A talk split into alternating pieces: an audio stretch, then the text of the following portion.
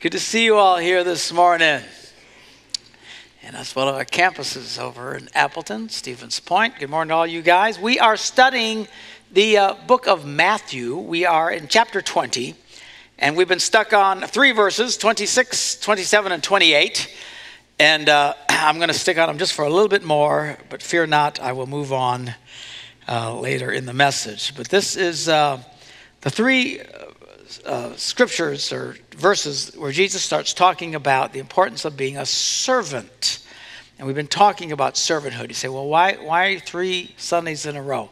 They tell us that you got to say something five to seven times before most people realize you said it once. It's just the reality of it. So we aren't going to do it seven times off of this one, but we are going to, in, in the upcoming verses, uh, we're going to look at more of this idea of being a servant which really has to be do with being told what to do. A servant is told what to do, a slave is told what to do. Jesus is going to use the analogy of sons being told what to do, employees being told what to do, servants being ready, knowing what they have to do. Uh, all of this is very important. Jesus said in verse 26 Whoever wants to be great among you must be your servant. And you need to underline the word your in your head because it's not about being God's servant. Now, there's a very arrogant spiritual counter to the idea of being a servant in the church where people will say, Well, I serve the Lord, I'm a servant of God, I don't serve men. Well, the Bible talks about you need to serve people. Jesus came to serve people. He honored God as well, his Father, uh, but he served people. He says, goes on and says, and whoever wants to be the first must be your slave. As if servant isn't bad enough, now you're demoted to a slave. And then, just as the Son of Man did not come to be served, but to serve again, he came to serve people and to give his life a ransom for many. He was a servant of God, but he served people and was teaching us to serve people. If you don't have in your head the concept of serving people, uh, then uh, you're delusional in thinking that you're truly serving God. John has a great analogy. Uh, the Apostle John, he says, you, you know, you can't really love God if you don't love people. He said, if you don't love people you can see, you cannot love God whom you cannot see.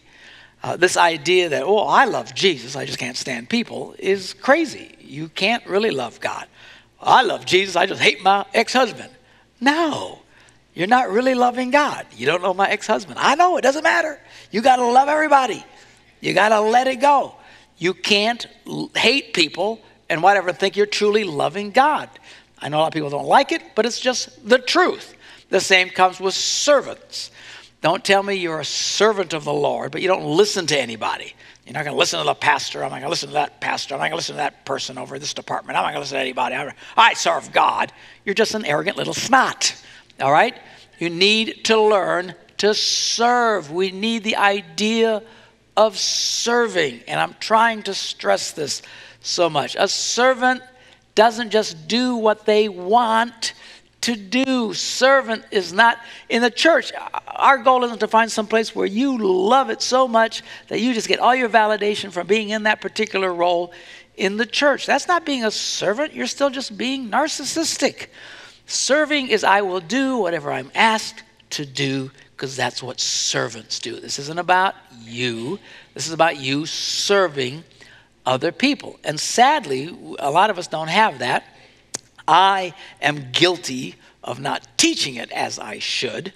Uh, as I think back over the last six years of the people who have come and gone in the church, and every church has people come and go, and, uh, and, and not always for bad reasons. Sometimes somebody will leave a church and come to another church because they, they're dying spiritually at the church where they're at. Uh, a lot of you came here as a result of that. We're glad to have you. If you ever feel that's happening to you here, I understand. You need to go somewhere where you can grow in your faith. But that's not most people. Most people get mad because something changes or they're asked to do something they don't want to do or you put a new person in charge of something they don't like that person and they get mad and they get ticked off and they leave uh, but this is not being a servant. A servant serves. That's why they're called servants. Okay? And again, doesn't get to pick and choose what they get to do. Now, here, at least, you get to pick and choose. we might mess with it and change it a little bit. But, uh, you know, we have our ministry fair coming up in a few weeks. It's going to be an opportunity for you in all the different campuses. There are going to be tables set up, and you're going to see opportunities to serve. You need to stop by one of those places and serve. Do something. So, well, I don't want to do it. That's the point.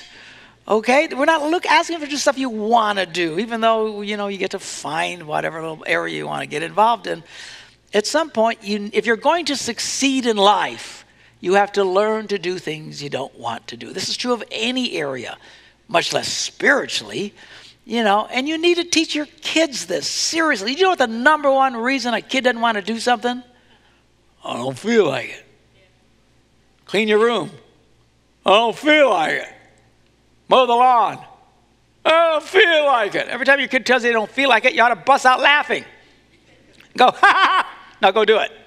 All right? You need to teach them. They need to do what you ask them to do. It doesn't matter if you feel, I'm serious, you want your kid to fail in life. Back off when they don't feel like doing something. You're setting them up for failure. Because I promise you, at some point, if you're going to succeed in life, you're going to be put in a situation where you're going to have to do stuff you don't want to do. Anybody here have a job Right? Some idiot tells you you got you got to do it, man. It's just life. All right? You don't learn to do what you don't want to do, your life will stink. I know you kids will think that your parents hate you. You hate me. You hate me. You're evil. Ah! Because they're making you do something they want to do. I promise you, if they let you just do what you want to do, now they're hating you. That's what the Bible teaches. All right?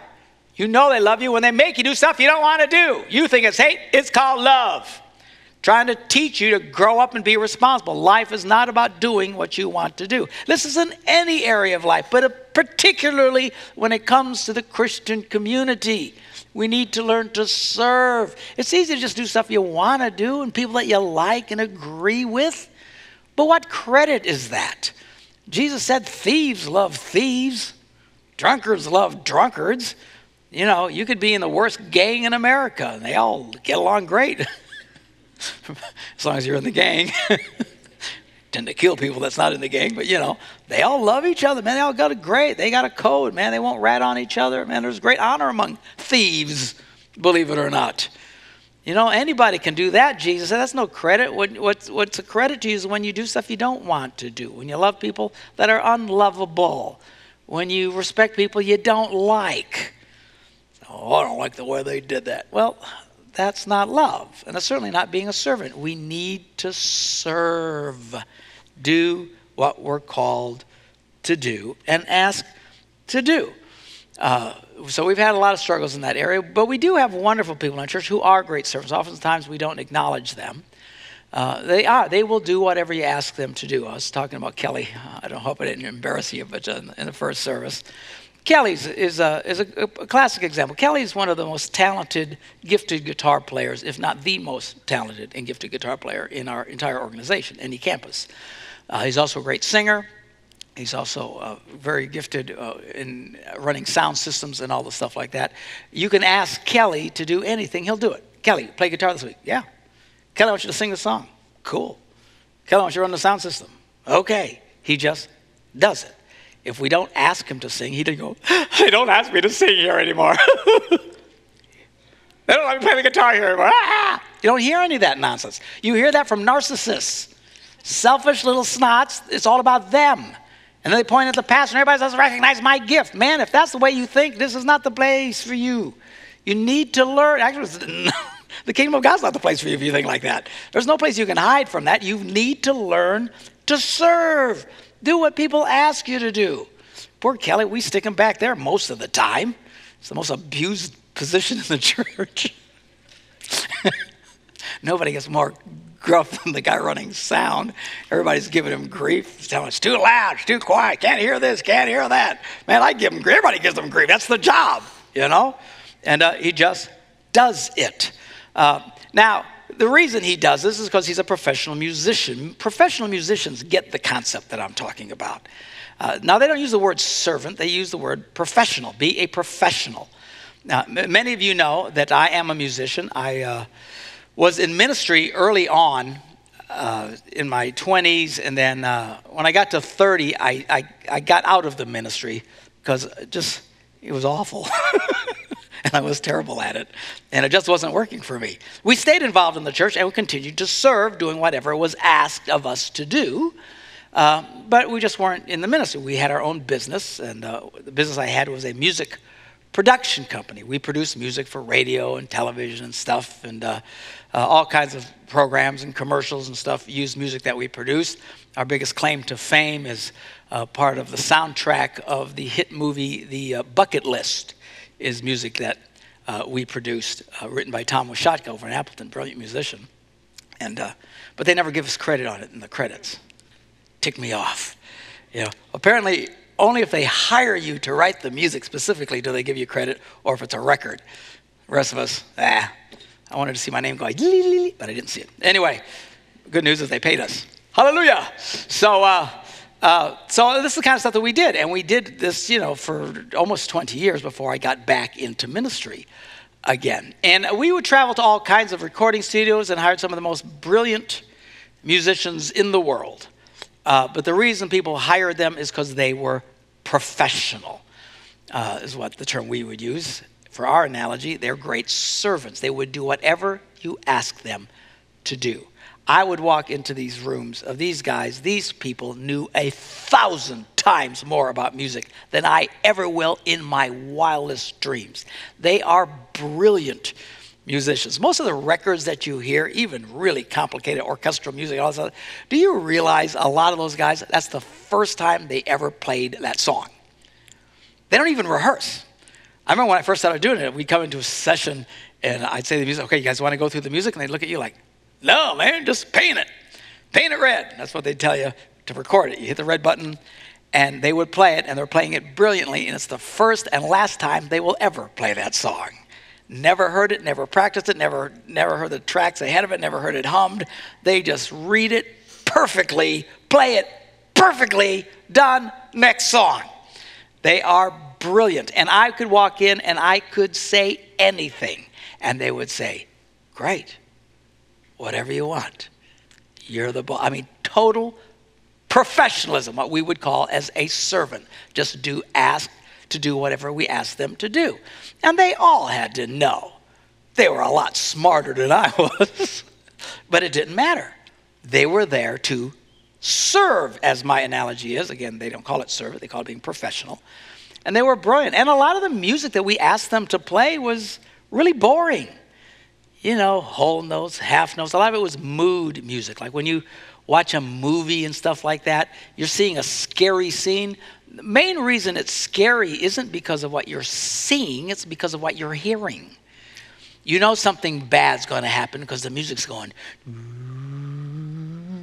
dun dun dun dun. You just know something's going to jump out and grab somebody, right? Or those romantic scenes when they cow eye each other. It's not just what you're seeing, you're swept in it because the orchestra's going, la, la, la, la, la, you know, and most of it's very simplistic. Most of the emotion that you experience in a film is not what you see, it's what you hear. It's very powerful. And these guys, and again, it tends to be very simplistic music that these brilliant musicians play to perfection. If you ever, ever just listen to what they're playing, of course, if you're not much of a musician, maybe you won't catch it, but it's really simple. Really simple music. They're and they do it with professionalism, they do it with joy, uh, and uh, they have no problem. Our piano player, Chris Salerno, brilliant piano player. If you ever get a chance to hear her, it's quite stunning.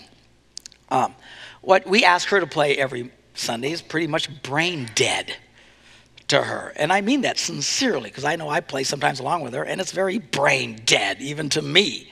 Uh, some 15 years ago, church music was very much driven by piano and keyboards, and we used to love the challenge and all the crazy chords and stuff, and it's great fun. Well, music changes, and now it's all guitar driven, and most of the stuff the guitar players are having a blast, but the keyboard players are like, uh, you know, it's like you gotta drink enough coffee to stay awake while we're playing this stuff. Okay, so it's extreme. You love it, but it's extremely boring. Actually, most of the music that you hear when you go listen to almost any bunch of musicians is way below their capabilities. They do it, because what you want to hear. If you ever go to a concert and actually hear professional musicians do the kind of music that challenges them, You won't like it because it's real heady, kind of weird, strange stuff, and you're listening going, What is this? You clap when they're done and you get out of there because you couldn't stand it, okay?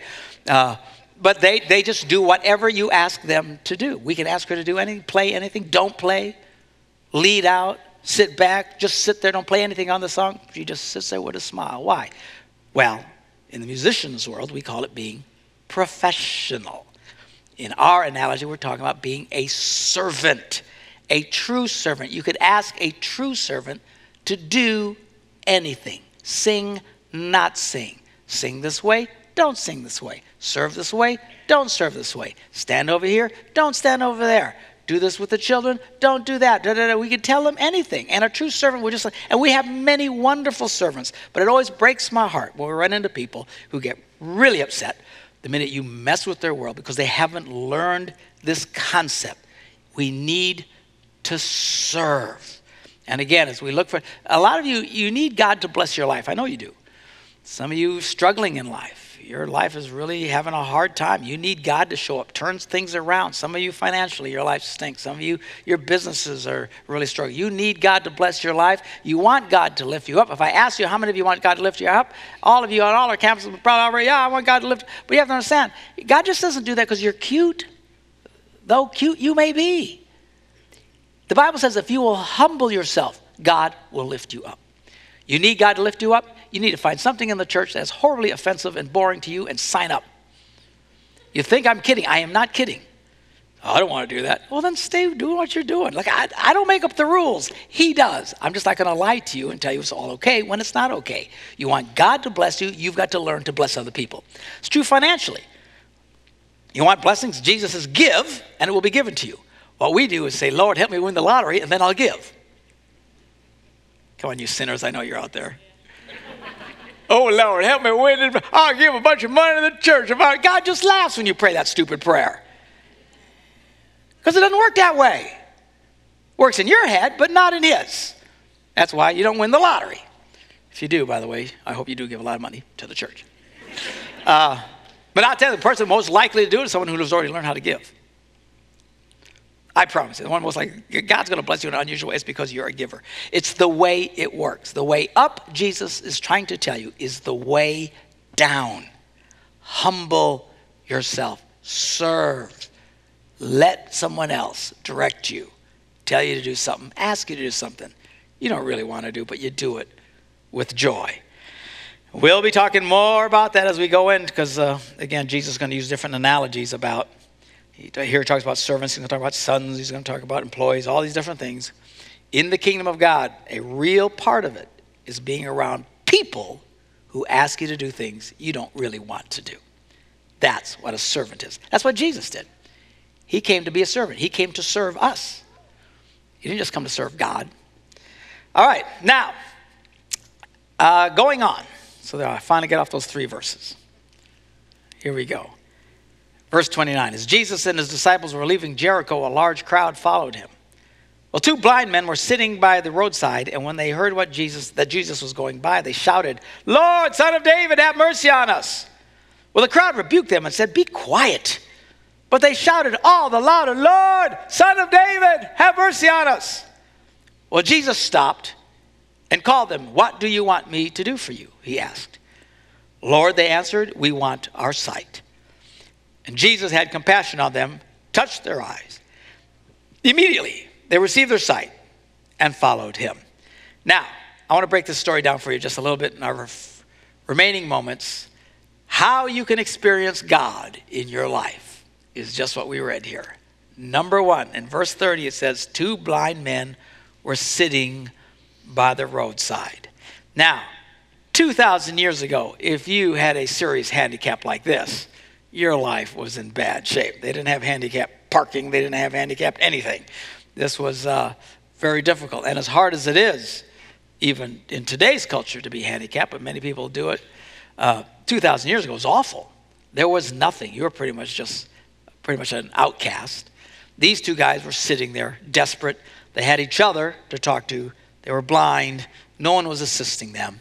They knew they had a great need. If you want to have God show up in your life, you need to know that you need God. Now, one of the good things about being a really bad person, if there is such a thing, is at least when you're a really bad person, you know you're a bad person. Uh, I know when I was 16 years old, though I was extremely young, I was a mess. I was very bad. I was in trouble at school. I was in trouble with the police.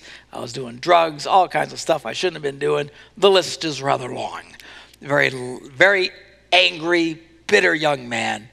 My life was a mess. When I first heard the story of Jesus and how much he loved me and was willing to forgive me of my sins, it got my attention. I knew I needed God. Now, one of the bad things about being a good person is you're a good person. And good people often don't think they need God at all. There's wonderful people who, uh, you know, I run into all the time. They come to church. I'm, a lot of people who watch us on television in Wisconsin. I see them all the time. Wonderful people, really nice people. You know, they don't have their dog poop in their neighbor's yard and they pay their taxes and they give to the United Way and they do this all that kind of stuff. And you start talking about their need for God. One of the reasons you guys all sit at home on your bums watching this show and me rambling and you don't go to church, quite frankly, you don't think you need to. You're pretty nice people. Well, it's great that you're a nice person, but trust me, you need to come to church. You need God in your life. You think you don't, you're in big trouble. But when we compare ourselves to other people, it's easy to feel good about ourselves.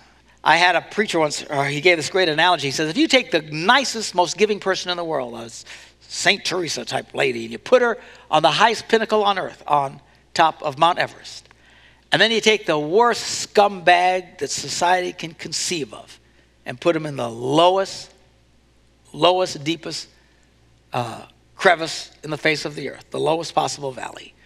And then spread everybody else out in between based on how good they are. Well, the person way down in the valley, he can't even begin to compare to the person on top of Mount Everest. The people on Mount Everest can feel very good of themselves. They're way above everyone else. But when it comes to God, it's all quite irrelevant.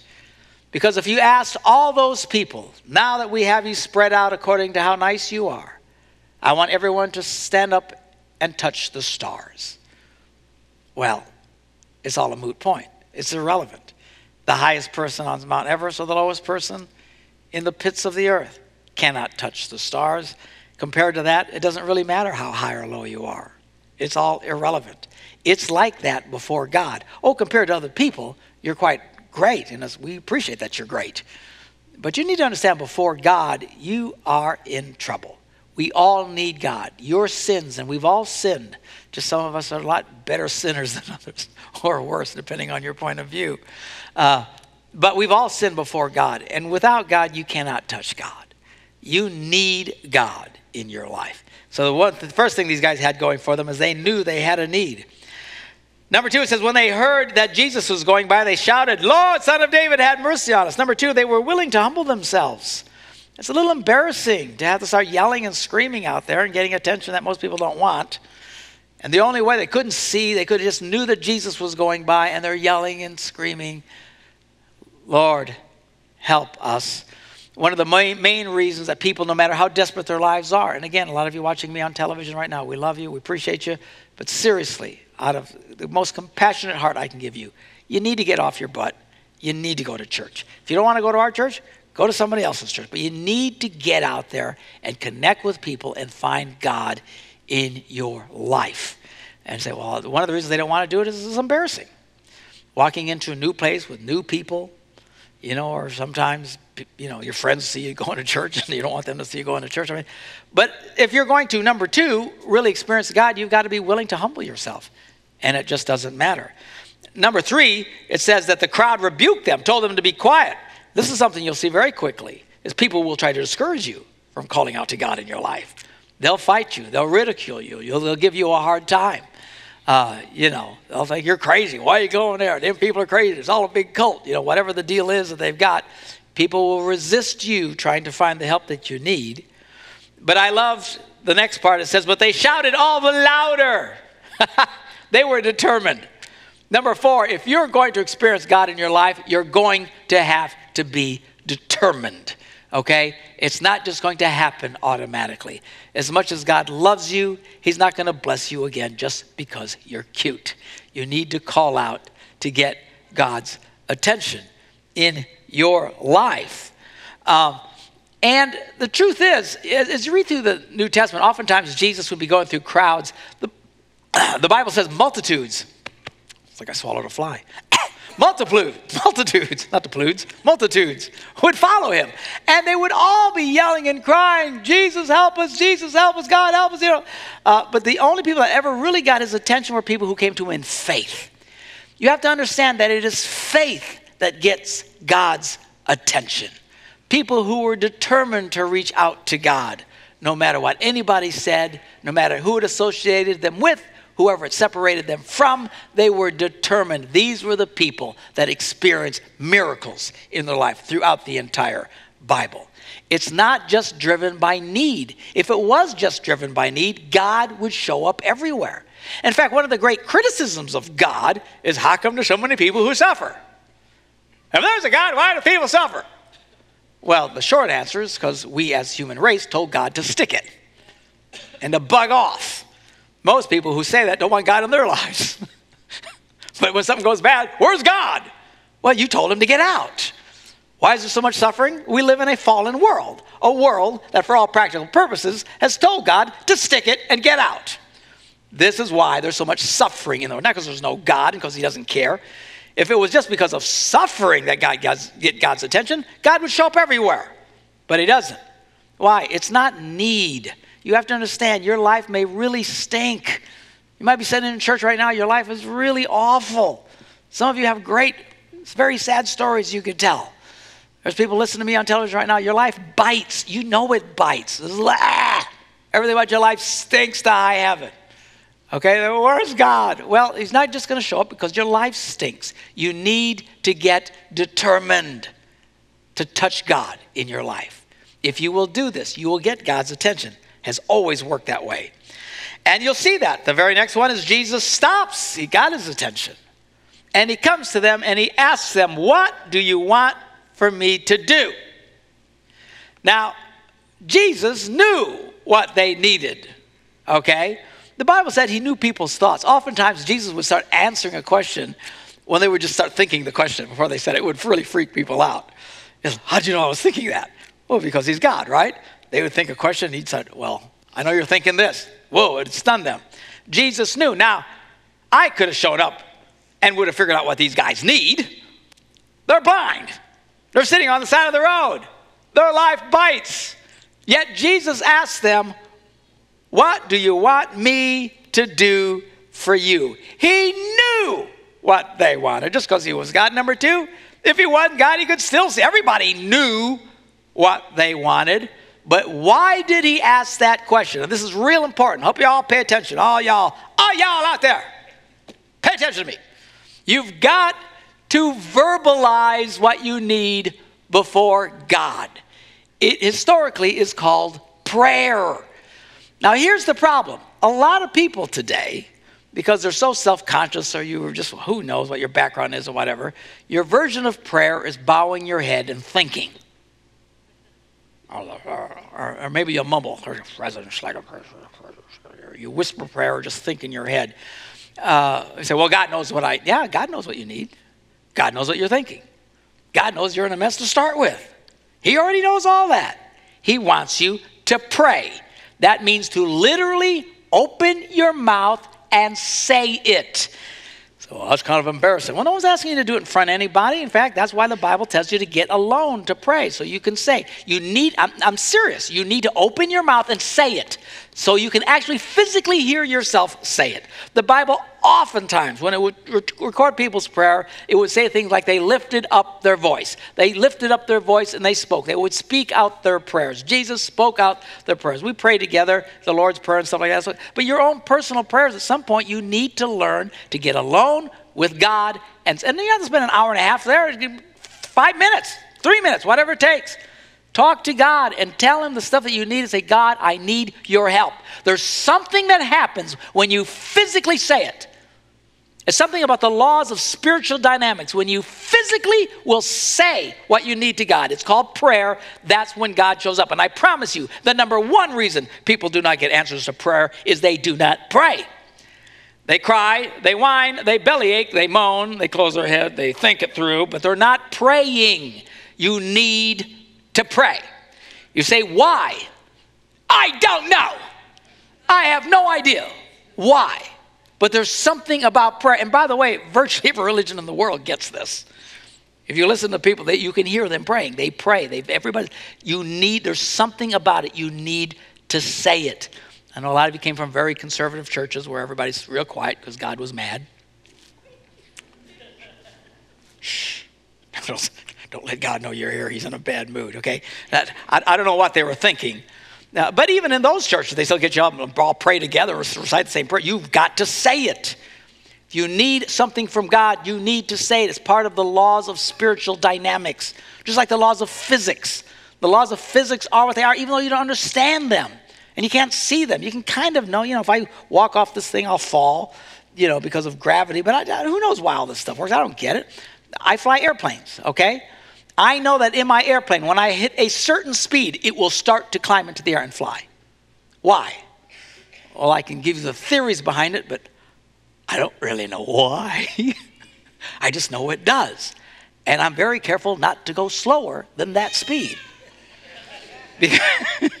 because apparently it will fall out of the sky if you go. And it, and it is what it is. Now, people get nervous when you fly. I know some of you get nervous when there's bumps in the skies. It means nothing. It doesn't mean anything. It just means it's bumpy. That's all it means. Oh, we're going to fall. No, it won't. As long as they keep going, X miles, uh, miles per hour, it will not come out of the sky. The only way if the wings break off, which are not going to break off, you know, because they went a few times, okay? You know, because you don't understand the laws of physics. You think that has, it has nothing to do with flying, other than the fact it's just creepy. Okay? Well, it's raining. It has nothing to do with it. You're still going to fly. Well, it's too windy. It doesn't matter.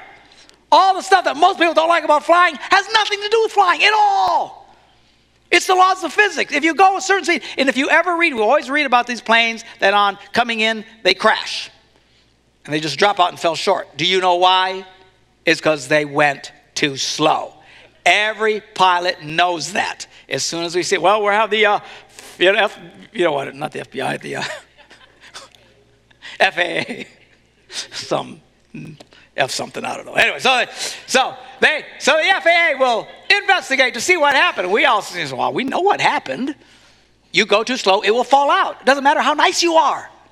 Doesn't matter how much you wanted it to fly. Doesn't matter how much you wanted to see Granny that day, it does not matter. The laws of physics don't care. If you go too slow, it's going to fall. By the way, if you're ever flying in a small plane with a guy like me, don't talk to me when we're landing. Okay? That's what happens. These guys get distracted. They're talking and they're pushing buttons, and you slow down too much, it will fall out of the sky, and you don't have time to climb out. It will be a bad thing. That's a good thing about high, flying high, by the way. Altitude is your friend. You can, actually, they teach us, they'll take us up high, and then we start flying too slow to where it starts falling out of the sky. So you learn what it feels like. You got plenty of altitude to recover. Well, you can't do that when you're close to the ground. You will schmuck into the ground, okay? It's the laws of physics. I got to do annual flight training. I got to go again in a few weeks. And they'll sit there and explain everything to us again and why the engine does this and the P2 tube goes here and the P3 air comes over here. And I don't know what they're talking about. It's not like I'm going to fix that stupid thing. If I have an engine problem, I'm calling a mechanic. I have no idea what's going on. But they drill all this into us and they give us a vague idea of what's going on. We have the basic concept, but the truth of the matter is why. I know exactly how it'll work. I know what the laws of physics are. Why they are the way they are, I don't know.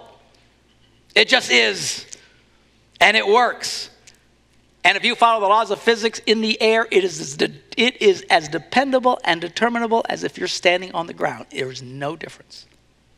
It's the laws of physics. It will not fail unless structurally something happens, which is extremely rare. Usually somebody messes up and does something stupid. Okay? Pilots make mistakes, they're human beings. Okay? And it's that, that way with the laws of spiritual physics, the laws of prayer. You want God to answer your prayers, you got to pray. You have to open your mouth to where you can actually hear the words coming out of your mouth, offering up to God. The Bible says God loves to hear the prayers of his people. Why? I don't know why. I just know if you'll do it, you will fly. Hallelujah.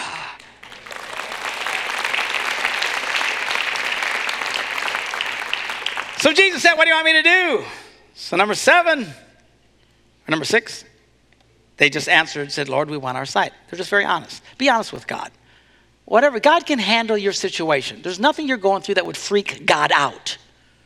It's not like you're in a mess and God goes, Ooh, never saw that before. You know? and he knew it was coming too. it's a, what miserable things happening to you is a shock to you. He saw it coming. Why didn't he stop it? I don't know. Who knows why? Sometimes our faith gets tested, but you need to learn to pray, be honest with God. And then the Bible says Jesus had compassion on them, touched their eyes. Immediately they received their sight, but that's not the end of the story. The next three words, and followed him, which our final point, you need to follow through. If you're going to experience God, you have to know that you need God. You have to be willing to humble yourself. Even though you will find discouraging circumstances in your life, you need to be determined. You need to say what you need from God. You need to be honest with God. And if you will be determined to follow through with God, listen to me God is not interested in bargaining with you. One of the dumbest things people do is when they're in trouble, they bargain with God. God, you help me out, I'll, I'll give up Kit Kats for a month. He doesn't care about your Kit Kats. Oh, Lord, if you just help me out, I won't say poopy caca anymore. I promise. I won't say any more poopy caca. Really? God, oh, wow, he's not going to say poopy caca. Let's change the world for that. It's not about you bargaining. God interested in you bargaining. God's interested in you surrendering your life to Him and following and serving Him. If you will do these things, I promise you, you will begin to experience God in your life. Let's pray. Father, we thank you for your word and for your truth. Help us, Lord, to be the kind of people who take our faith seriously. Lord, help us to be honest about where we're at, to be honest with you, to be determined, learn to pray and commit our way to you with a determined heart that we're going to serve you no matter what happens. Because when this comes together, that's when you show up and you do wonderful, glorious things in our lives. We thank you for it in Jesus' name. And everybody said, Amen. Amen. Have a great day.